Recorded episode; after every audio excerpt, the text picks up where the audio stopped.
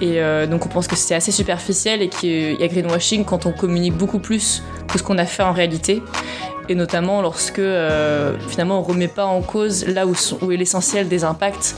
En l'occurrence, l'essentiel des impacts est bien sûr sur la partie euh, bah, manufacture et sans parler du, du, fait de construire ces, ces, objets polluants. Bienvenue sur Técologie. Técologie, Kékagie Le podcast qui tente de lier technologie et écologie alors que tous les opposent. Bonjour à toutes et tous, Richard Anna pour le podcast Écologie. Aujourd'hui, nous sommes avec euh, Aurélie Batton et Anne Faubry qui sont toutes les deux designers et membres de l'association Designer Éthique. Bonjour euh, tout d'abord à toutes les deux. Bonjour Richard. Pour commencer, je vous propose de déjà présenter l'association Designer Éthique. Designer Éthique, c'est une association de recherche-action qui travaille sur les questions de numérique et des pratiques du design, comme l'indique le nom, pour faire advenir un numérique qui soit plus soutenable et responsable, tant d'un point de vue des individus, de la société que de l'environnement.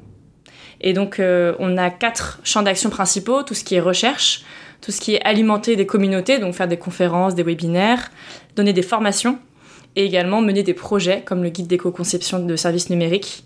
Mais on travaille aussi sur d'autres sujets que l'éco-conception, notamment les questions de, de design systémique ou encore de captation de l'attention. Euh, vous avez toutes les deux bifurqué euh, euh, dans votre activité professionnelle. Qu'est-ce qui a déclenché cela et, qu'est-ce que vous faites aujourd'hui? Alors, bah, moi, en ce qui me concerne, c'était... Alors, pourquoi j'ai changé? Bah, Parce qu'en 2018, j'ai fait un, un espèce de burn-out. Enfin, j'avais pas réalisé à l'époque que c'était un burn-out. Mais j'ai pu, j'ai eu la chance en fait de prendre six mois de, de pause et, euh, et, donc ça a été l'occasion pour moi de, de m'ouvrir, même si j'étais déjà sensibilisée à l'environnement. J'ai pu euh, prendre le temps de lire des choses à ce sujet, initier une démarche zéro déchet et en fait après je me suis dit mais c'est bien, c'est bien de faire ça à, l'échelle de l'individu, mais qu'est-ce que je peux faire pour, enfin au niveau de mon travail et euh, et euh, je suis allée à une conférence sur l'impact du numérique. Et donc, c'est à partir de ce moment-là que, que j'ai commencé à lire euh, voilà, tous les rapports qui me, qui me tombaient euh, sous la main, les bouquins sur le sujet, etc. Et, euh, et c'est par ce biais-là aussi que j'ai rencontré euh, Anne à IBM, même si on ne travaillait pas ensemble. Et, et puis, donc, voilà, ça s'est fait un peu naturellement. Au bout de, de trois ans, j'ai pu, j'ai pu enfin quitter et, faire ce qui m'intéressait. Et donc maintenant, je suis, euh, donc, je suis membre de l'association Designer Éthique avec Anne. Et euh, donc on est euh, en charge du programme éco-conception et à côté on est aussi, on est aussi UX designer indépendante qui et on travaille sur des, des, des projets d'éco-conception avec pour des services publics, des ONG, des petites entreprises, etc. Pour ma part, euh, j'en avais un petit peu marre de travailler dans une grande entreprise pour d'autres grandes entreprises. J'avais du mal avec euh, le fait que c'était très compliqué de faire de l'intrapreneuriat, que la structure euh, organisationnelle était très rigide. Finalement, je me rendais compte qu'on travaillait uniquement pour des modèles économiques où l'unique finalité, c'est les actionnaires plus encore que la construction de l'image de marque à long terme, ou plus encore que euh, une simple rentabilité ou l'intérêt pour l'utilisateur euh, final. Et donc j'étais de plus en plus euh, frustrée, de plus en plus en dissonance cognitive entre mes projets euh, de, voilà, de mise en avant de, de produits de luxe euh, ou de grande distribution et ma sensibilité croissante pour les questions environnementales. Et donc, euh, progressivement, euh, j'ai réussi, à, grâce aussi à l'associatif et à Designer Éthique, à quitter mon emploi et pour travailler, comme l'a dit Aurélie, désormais pour, euh, pour des clients, des projets qui ont du sens pour moi et, euh, et pour faire aussi du concret, travailler sur euh, faire du design qui soit de bout en bout, de la conception, euh, de l'éco-conception jusque la réalisation avec les développeurs. Et donc, euh, au sein des designers éthiques, vous avez travaillé euh, donc, euh, sur le guide d'éco-conception pour les designers. Qu'est-ce qui vous a donné envie d'écrire ce guide? Avec Aurélie, on avait un constat commun, c'est que chacune dans notre coin, on avait une liste de bonnes pratiques qu'on essayait de mettre en place pour l'environnement dans nos projets numériques. Et on s'est dit que ce serait bien de les mettre en commun ensemble, et tant qu'à faire, de la partager On a, imaginé qu'il y avait d'autres designers dans notre cas qui avaient besoin et envie d'avoir ce type de ressources. À l'époque, la plupart des ressources sur l'éco-conception étaient très techniques, orientées vers euh, les développeurs. Donc on a décidé d'écrire un article et on avait tellement de choses à dire que c'est devenu un site complet, un guide complet à destination des designers. Donc notre différenciation, c'était vraiment de s'orienter vers les métiers du design plutôt que les métiers techniques. Depuis, il y a d'autres ressources qui sont sorties, mais ce qu'on essaie de faire de différent par rapport aux autres ressources, c'est de mettre beaucoup d'exemples ou de contre-exemples, et aussi de, euh, de, classifier les bonnes pratiques dans l'ordre d'un développement de projets numériques. Donc de classer de la phase de, de conception, de cadrage, jusqu'à la réalisation, en passant aussi bien par des, des recommandations très larges de, de conception par rapport aux besoins, jusqu'à des choses très précises de comment est-ce qu'on design un formulaire. Que faut-il retenir euh, de ce guide et que contient la mise à jour? Puisqu'il y, a, eu une première, version l'année dernière et donc il y a une mise à jour euh, qui est sortie il y a quelques jours. Je pense que ce qu'on peut retenir du guide euh, en priorité, c'est vraiment de revenir aux besoins de l'utilisateur. C'est quand même avant tout une question de sobriété, l'éco-conception.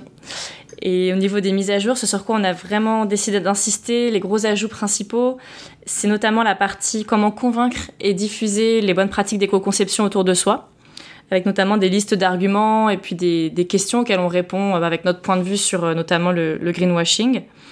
Et puis on a aussi d'autres mises à jour comme euh, les questions de, de, CMS, comme WordPress, qui nous ont beaucoup été remontées comme étant un besoin, les questions également d'applications mobiles, qui était une autre question euh, qu'on nous posait souvent. On a aussi enrichi l'introduction avec euh, une meilleure explication sur les enjeux environnementaux et puis on a ajouté plein d'autres choses, des choses très concrètes, euh, typiquement sur les formulaires, ou encore un peu plus larges comme le lien avec le design systémique. Et on a aussi rajouté beaucoup de ressources et d'exemples de sites éco-conçus. Euh, je pense que, en fait, ce qui est important aussi, je pense, de retenir, c'est que c'est, euh, le guide n'a pas une vocation normative. Donc en fait, c'est aussi. L'idée pour nous, c'était que chacun puisse piocher en fonction de ce dont il ou elle a besoin. Donc ça va dépendre de, du domaine dans lequel on travaille, ça va dépendre du contexte dans lequel on est, ça va dépendre euh, de beaucoup de choses. Donc c'est à chacun de voir ce qui fait du sens ou pas. On donne des, des guides, c'est pour ça qu'on a appelé ça le guide. Et, euh, et ce qui a été enrichi aussi, cette mise à jour, elle contient aussi euh, certains de nos retours d'expérience. Euh, des choses qu'on a apprises euh, sur les projets euh, sur lesquels on a travaillé récemment et qu'on a essayé d'intégrer aussi. Quelles sont les difficultés rencontrées par les organisations et les équipes lorsqu'elles se lancent dans une démarche d'éco-conception? Enfin, selon vos expériences, selon les ateliers que vous menez, j'imagine que tout le monde ne trouve pas ça facile à mettre en œuvre. Ouais, effectivement, c'est une bonne question et, euh, et c'est une question qui est souvent revenue euh, quand on a fait les, ateliers notamment euh, ou les formations. Ce que les gens nous disent souvent à la fin, effectivement, c'est bah, qu'ils ont appris des choses, mais que ce qui leur manque, c'est de savoir comment, convaincre leur management, comment convaincre leur entreprise.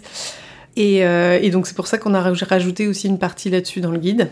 Donc vous pouvez aller voir, il y a toute une partie sur le sujet. Alors les difficultés rencontrées, bah, déjà ça va être euh, convaincre euh, le management qui va penser, euh, bah, déjà ça va pas toujours être une priorité pour eux. Ensuite ils ont l'impression que ça va leur coûter cher. Ensuite ils ont l'impression que ça va être moche.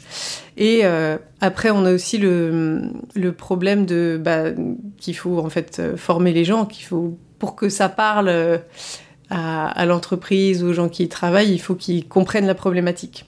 Euh, donc ce qu'on essaye de faire et ce qu'on a essayé de faire le plus possible dans le, dans le, dans le guide, c'est de donner en fait des, des arguments pour, euh, bah, pour pouvoir euh, convaincre que euh, si éco-conçu n'est pas moche, que ça va pas forcément coûter cher et que c'est possible de, de former et de sensibiliser. Je suis tout à fait d'accord avec ce qu'a dit Aurélie. Je rajouterais que il y a aussi l'enjeu de former ses collègues, parce que on le sait, dans le numérique, il y a toute une chaîne de production. Et donc, les designers, on est souvent sur des phases assez amont. Et comme pour l'accessibilité, si derrière il y a des développeurs qui sont pas formés à ces questions, notamment d'optimisation, on va avoir euh, une, limite très forte euh, à la capacité de, de faire une démarche d'éco-conception. Et l'autre point, c'est de faire comprendre, encore une fois, qu'une démarche d'éco-conception, c'est avant tout... Euh, entrer dans une, euh, dans une démarche de sobriété Et donc, ça va être aussi des renoncements, ça va être faire des choix. Et faire des choix, c'est renoncer. Et donc ça, parfois, les gens ne comprennent pas, ils ont beaucoup de bonne volonté. Et quand ils sont mis en face des choix qu'ils doivent effectuer et des renoncements aussi qu'ils doivent faire parfois, eh bien, parfois, ça peut être euh, difficile pour eux, ça peut même toucher quand on creuse à des questions de modèle économique. C'est un abus de langage souvent de, dire qu'on fait de l'éco-conception, on, on est dans une démarche, et donc il y a différents degrés d'implémentation de, cette démarche, et selon les, la dimension jusqu'à laquelle euh, on va, ça peut être plus ou moins superficiel, mais ça peut euh, toucher à des choses très structurelles dans, dans l'entreprise ou dans l'organisation. Une question que j'aurais peut-être dû poser en premier, mais pour vous, c'est quoi l'éco-conception? Pourquoi on devrait faire de l'éco-conception euh, euh, Donc, quels sont les, principaux objectifs? Eh bien, c'est euh, optimiser le poids de la page. Non, je rigole. C'est pas vrai. non, en fait, bah, l'objectif, c'est bah, d'allonger la durée de vie des équipements et donc, pour, donc pour garder le, le nos appareils le plus longtemps possible et éviter euh, de créer le plus d'impact, euh, enfin de créer des impacts au niveau de l'utilisation euh, des ressources notamment, et toutes les implications sociétales et environnementales qui en découlent. Et, donc l'objectif de l'éco-conception, ça va être notamment de ne bah, pas créer d'obsolescence logicielle, donc et d'éviter par là le, le, renouvellement en fait de nos appareils comment vous articulez la, démarche d'éco-conception avec une démarche euh, euh, liée à l'accessibilité, enfin en tout cas qui repose d'ailleurs sur euh, un aspect réglementaire? Enfin, il y a une obligation notamment pour les services numériques publics d'être accessibles. Euh, comment ça s'articule? Est-ce que c'est des sujets complètement différents? Est-ce qu'il y a des synergies? Euh, Est-ce que euh, parfois peut-être si on fait de l'éco-conception, ça peut nuire à l'accessibilité? J'en sais rien. La bonne nouvelle quand on essaie de faire du numérique responsable, c'est qu'il y a un cercle vertueux qui se met en place entre l'éco-conception, l'accessibilité, l'expérience utilisateur et la performance web. Et donc dès qu'on travaille sur l'un de ces quatre leviers, on vient aussi concourir aux autres Typiquement, entre l'accessibilité et l'éco-conception, il y a beaucoup de bonnes pratiques qui vont se rejoindre. Dans l'accessibilité, il y a un enjeu de, robustesse, euh, donc de, pouvoir euh, être très maintenable dans le temps au niveau du service. Il y a également euh, des bonnes pratiques très concrètes comme le fait d'éviter une, une, vidéo qui se joue automatiquement, d'éviter beaucoup d'animations qui consomment du code JavaScript qui serait superflu. Et euh, il y a aussi le fait de, de, bien étiqueter les choses, de bien hiérarchiser l'information pour que les gens trouvent rapidement ce qu'ils viennent chercher et, euh, et qu'on aille à l'essentiel de l'information, qu'on évite de, de, faire de l'obésité euh, numérique. Donc tout ça, ça va dans le même sens. Et vraiment, ça va aussi dans, dans le sens euh, de la performance web. Parce que euh, l'éco-conception, bah, c'est aussi euh, finalement suivre beaucoup de recommandations, même de Google, de faire des, des pages légères, structurées, accessibles, si possible en web, en application web. Et donc tout ça, ça vient aussi améliorer le référencement, améliorer l'expérience utilisateur parce qu'on va avoir des parcours beaucoup plus fluides et en enlevant notamment le superflu. N'avez-vous pas peur que ce guide soit utilisé par, par, les organisations, les entreprises, dans un objectif euh, de, greenwashing euh, Passer un coup de vernis vert, euh, voilà. Bah, bien sûr, c'est toujours un risque, malheureusement. Et c'est pour ça qu'on a rajouté une partie spécifique dans le guide sur le greenwashing. Euh, mais pour nous, en fait, euh, le... donc on, on pourra pas éviter hein, les gens qui voudront euh, faire du greenwashing. En fait, le guide pour nous, c'est mettre le pied à l'étrier. Donc c'est commencer, c'est aider à commencer à se poser des questions, en fait. Mais bien sûr qu'il faut pas s'arrêter là. Faut pas juste s'arrêter à mettre en place des bonnes pratiques. Euh, pour moi, c'est un peu, enfin, je fais souvent le parallèle en fait avec euh, avec le, la démarche euh, zéro déchet. En fait, on passe rarement, à part peut-être quelques exceptions, mais on passe rarement du jour au lendemain au zéro déchet. Mais par contre, ce qu'on va faire, c'est que bah, on va commencer à, aller acheter un peu de vrac, et puis après, on se dit ah bah tiens. je vais ramener mon sac la prochaine fois et, et puis donc plus ça va plus en fait c'est un processus quoi et, et pour nous le guide, c'est une façon d'initier un processus, euh, mais euh, enfin, faut, pas, faut pas s'arrêter là. On a fait le choix que le guide soit en, licence Creative Commons.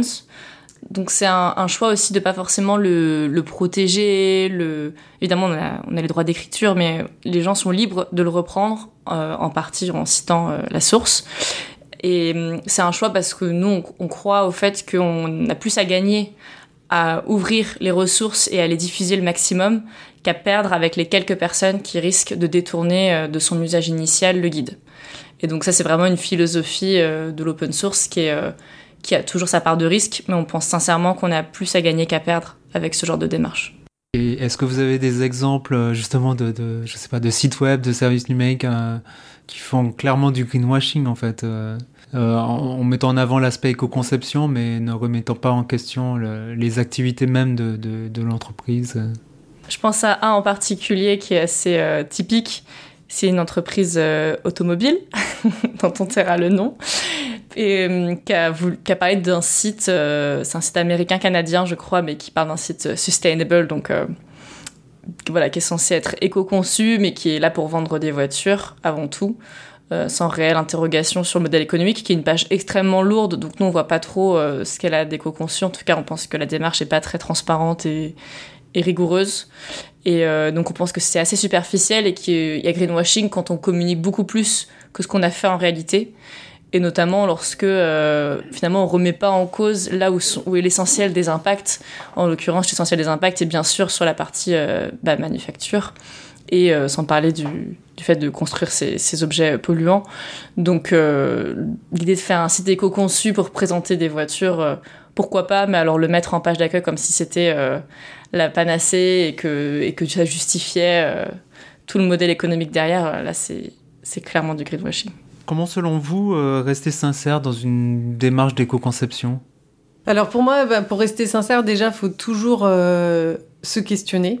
Donc continuer à se questionner, il ne faut pas juste arrêter à l'application de bonnes pratiques. Et il euh, faut aussi remettre euh, l'éco-conception dans une démarche globale, parce qu'elle fait de sens que si elle fait partie d'une volonté, d'une démarche globale euh, d'une entreprise ou d'une association. Voilà. Et donc pour moi, une entreprise qui...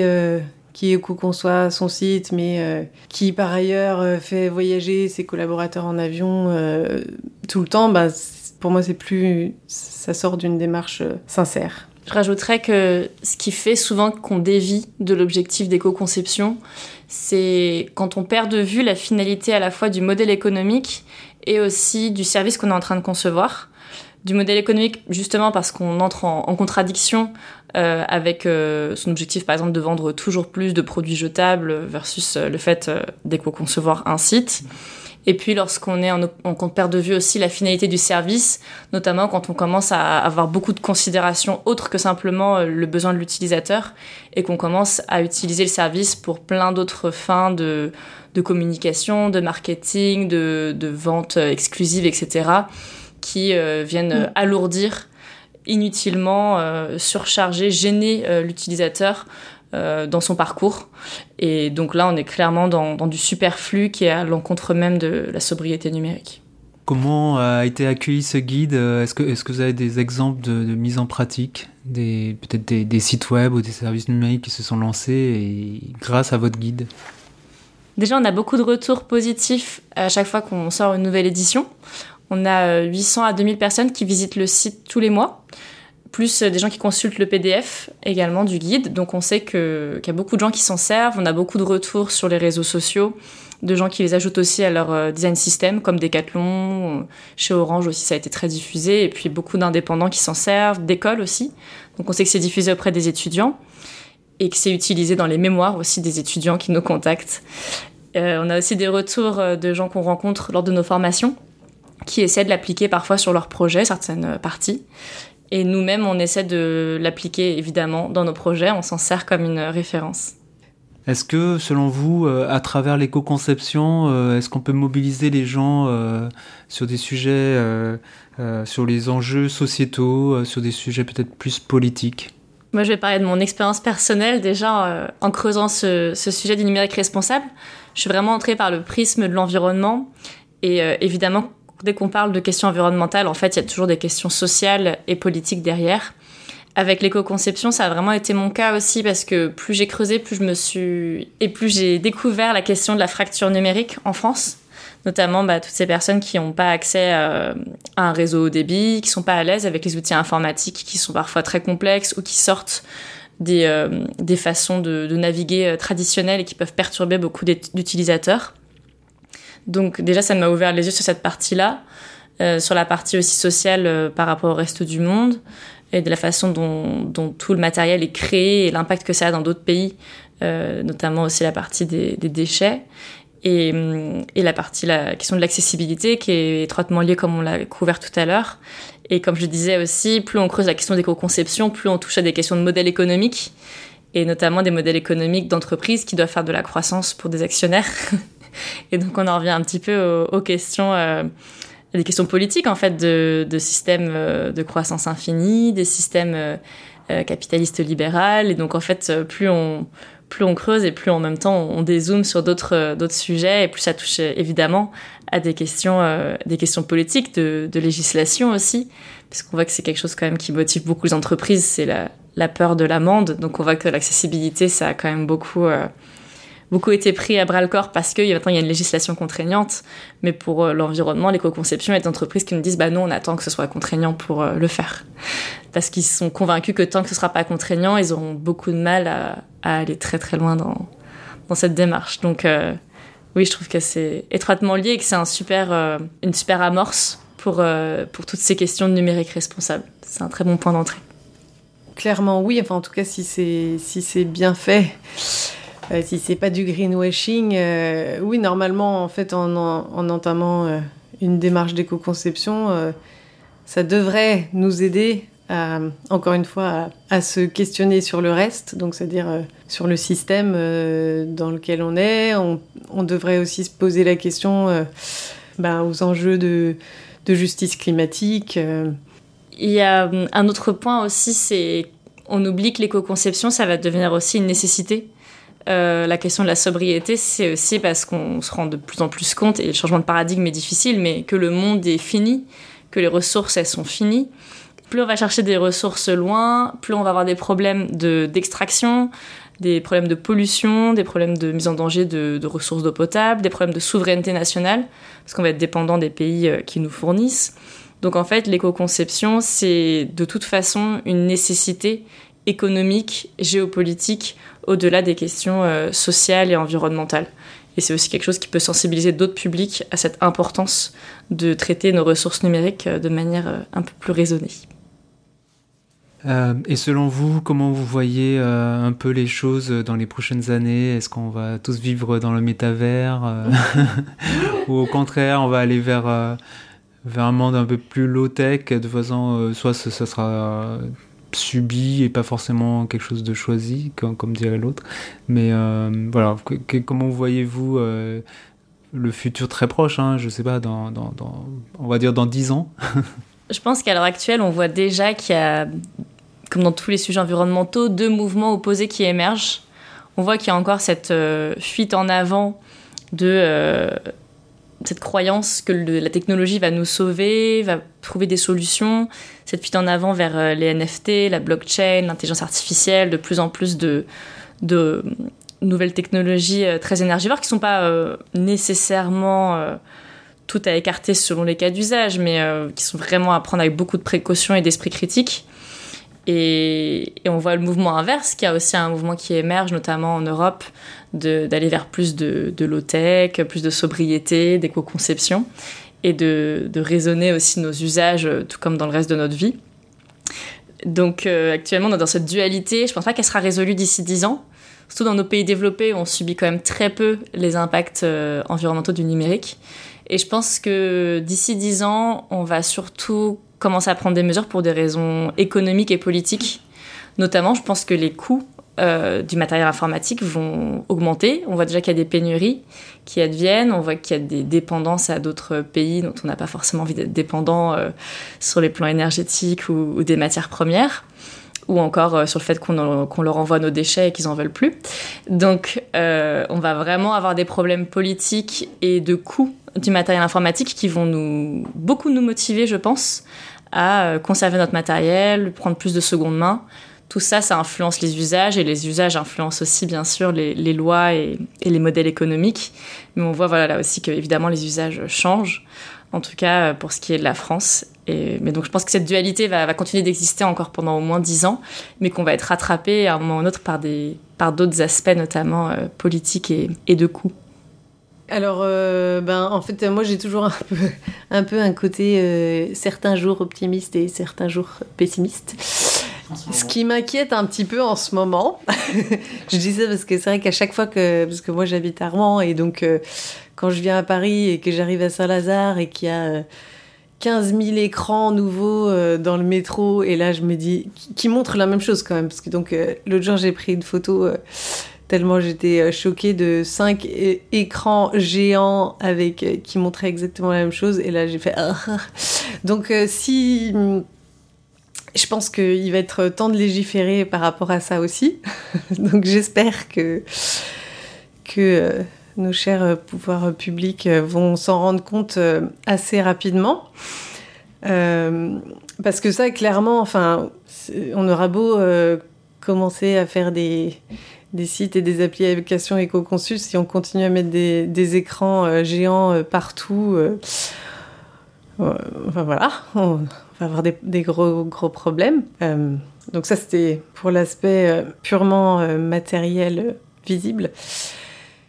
Et sinon, je pense que bah, ce qui est crucial, voilà, c'est que, que les entreprises, les grosses entreprises d'informatique et puis toutes les entreprises, en fait, se posent vraiment la question, encore une fois, de l'utilité de, de ces nouvelles technologies qui sont certes c'est grisant de trouver des euh, voilà de, de, trouver des nouvelles technologies d'expérimenter etc mais il faut vraiment faut vraiment les grands grands temps qu'on se pose la question des, des effets que ça peut produire et, euh, et des besoins. Et souvent je prends l'exemple de donc euh, voilà quand je travaillais avant dans une grande entreprise d'informatique n'est-ce pas qu'on avait fait un test, euh, un entretien utilisateur euh, pour, euh, pour le service sur lequel on était en train de travailler. Et donc, on avait posé la question à l'utilisatrice de, son besoin de, d'intelligence artificielle et de prédiction.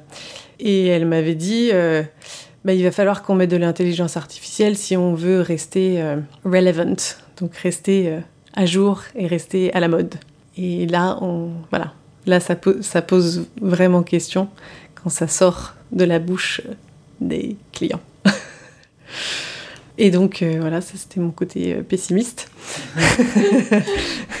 et mon côté euh, optimiste me dit, mais c'est bien, il y a des choses qui changent, ça évolue. Déjà, on entend, on entend parler beaucoup plus qu'avant.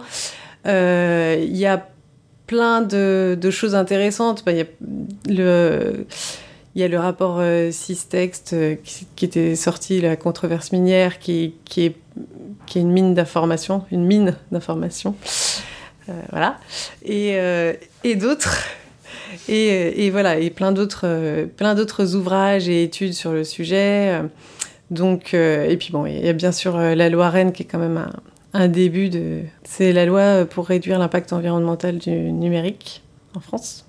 Et voilà, donc euh, bon, on peut, même si euh, effectivement il y a pas mal de choses qui sont pas passées dans la loi, on peut se dire quand même, si on voit le, le verre à moitié plein, comme on dit, on peut se dire que c'est un, un début et que, et que ça va continuer. Mais, mais bon, il est grand temps que, est grand temps que les choses euh, évoluent et, et vite et dans le bon sens. Ce qui me donne de l'espoir aussi, c'est de voir où j'en étais il y a 5 ans, où j'étais encore cette cette personne qui était euh, fraîchement sortie d'école de commerce et qui avait juste envie de voyager à travers le monde et, euh, de travailler dans. Je croyais, j'étais à fond sur les voitures autonomes, je pensais que ça allait être vraiment l'avenir de l'urbanisme. et, euh, j'étais passionnée aussi par tout ce qui était Internet des objets, enfin IoT. Et donc, progressivement, finalement, je me dis que ça s'est fait assez vite ma transformation.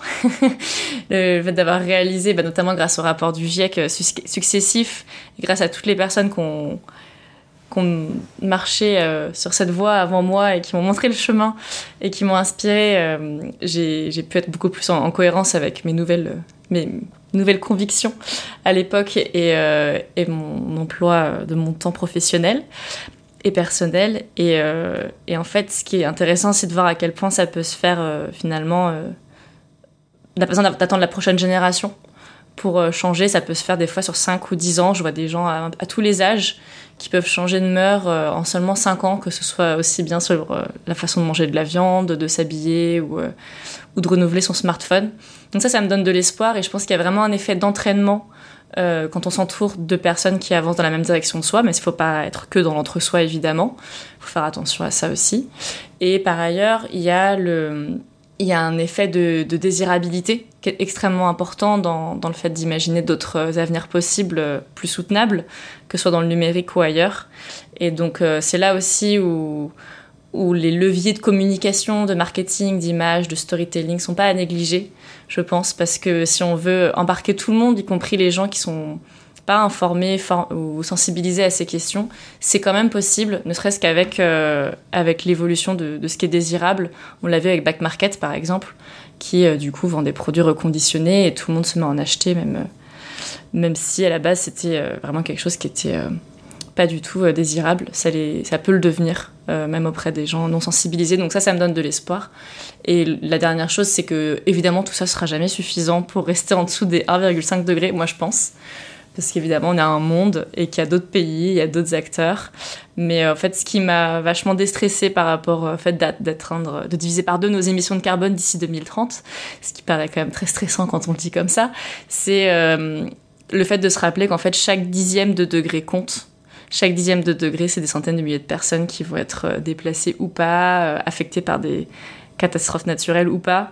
Et donc Jean Jouzel l'explique bien en fait. Il s'agit pas Enfin, évidemment, il faudrait rester sous les 1,5, mais ça va être compliqué, même sous les 2. Mais en fait, c'est même pas une question de 2,5 ou 2, c'est juste une question de chaque dixième de degré qu'on évite dans, le réchauffement climatique euh, aura des, des répercussions bah, positives si on arrive à les éviter. Donc, moi, c'est ce que je garde à l'esprit, en fait. Sur cette note euh, positive, merci euh, Aurélie, merci Anne pour ce retour d'expérience et merci pour euh, ce guide. Donc le guide d'éco-conception pour les designers, donc produit au sein de l'association Designer Éthique. Et je vous dis à bientôt. Merci beaucoup. Donc euh,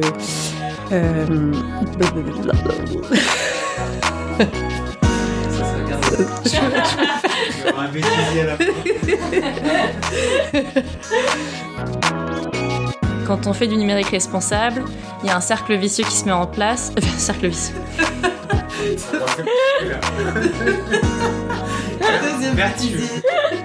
C'était ça le mot.